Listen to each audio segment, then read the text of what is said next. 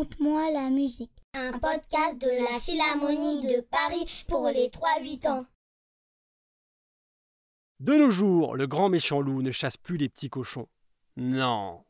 Beaucoup trop fatigant. Trop compliqué. Le grand méchant loup fait de l'élevage en batterie. Il met plein de cochons dans un même hangar. Pas pour faire la fête, non. Chaque cochon est enfermé dans son petit box en béton lui laissant à peine de quoi bouger, alors encore moins de quoi danser ou de quoi s'amuser. Bien sûr, on leur apporte de quoi se nourrir, mais juste pour les engraisser et mieux les manger. Quand ils sont bien gras, on les emmène à l'abattoir, puis on les apporte au grand méchant loup, qui n'a plus qu'à attendre, gueule ouverte, dans son canapé. Oui, car ce n'est pas lui qui s'occupe de surveiller et de donner à manger aux cochons, c'est Gros Vilain Toutou qui travaille pour lui. Dans l'élevage en batterie de Grand Méchant Loup Compagnie, il y a trois cochons rebelles, à tel point que Gros Vilain Toutou les a surnommés les trois cochons quepons. Quepon, c'est le mot punk dit à l'envers. Les punks sont des contestataires qui ne se laissent pas faire. Parmi eux, Nanar. Il est tellement costaud qu'une fois il a réussi à casser la porte de fer de sa cage de béton. Il s'est enfui, mais Gros Vilain Toutou a du flair, et il a fini par le retrouver et le ramener au bercail. Le second s'appelle Zonar, c'est le rusé de la bande. Un jour, il a fait semblant d'être malade. Le vétérinaire Serre Bébert était venu et avait ouvert la porte de fer. Zonar en avait profité pour se carapater. Malheureusement, lui aussi s'était fait rattraper. Le troisième s'appelle Pénard. Il aime inventer et raconter des histoires. Ça permet aux autres de s'échapper un petit peu. Au moins en imagination.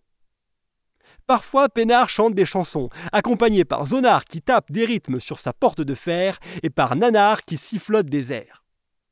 Un soir, les trois cochons quepons entendent Gros vilain toutou discuter avec Grand méchant loup.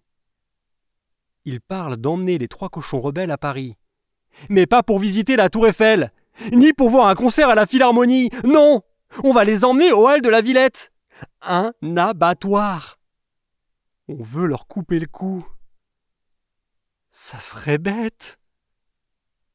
Très vite, les trois cochons quepons élaborent un plan d'évasion. Quand le camion arrive au hall de la Villette, Gros Vilain Toutou ouvre l'estafette et il se prend un coup derrière la tête. Gros Vilain Toutou est sonné, c'est le moment d'y aller. Comme prévu, chaque cochon quepon part dans une direction. Nanar s'enferme au Conservatoire national supérieur de musique et de danse de Paris, Zonar file à la Cité de la musique et Pénard à la Philharmonie. Quand gros vilain Toutou reprend ses esprits, il les cherche partout, partout dans le parc de la Villette, mais il a beau flairer, impossible de les localiser. À force de chercher, il est si fatigué qu'il rentre faire un petit roupillon dans le camion. Il ronfle tellement fort que le camion tremble, ça résonne dans tout le parc. Les trois cochons quepons comprennent que Gros Vilain Toutou s'est endormi. Ils sortent donc de leur cachette et se retrouvent dans le parc de la Villette, près d'un vélo gigantesque qu'un géant avait dû laisser là. Chacun a emporté un instrument de musique. Nanar a choisi le plus gros de la famille des vents, cuivré et brillant, le sous-bassophone. Zonar a emporté une petite batterie sur un chariot et Pénard une guitare. Ils connaissent comme vous l'histoire des trois petits cochons. Ce retour d'expérience leur permet de ne pas faire la même erreur. Ils construisent tout de suite une maison commune, avec ce qu'ils peuvent trouver dans le parc terre, feuilles, paille, bois et matériaux de récupération. Dès que la maison est construite, ils prennent leur instrument et font un bœuf. Oui, trois cochons peuvent faire un bœuf, car en musique, un bœuf est une séance d'improvisation à plusieurs. Très vite, ils se rendent compte que la batterie et le sous-bassophone couvrent le son de la guitare.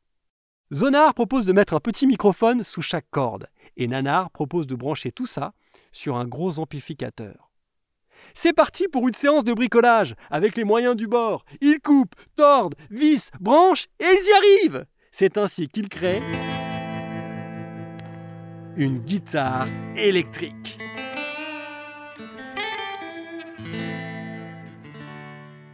Bénard expérimente de nouveaux sons avec la guitare.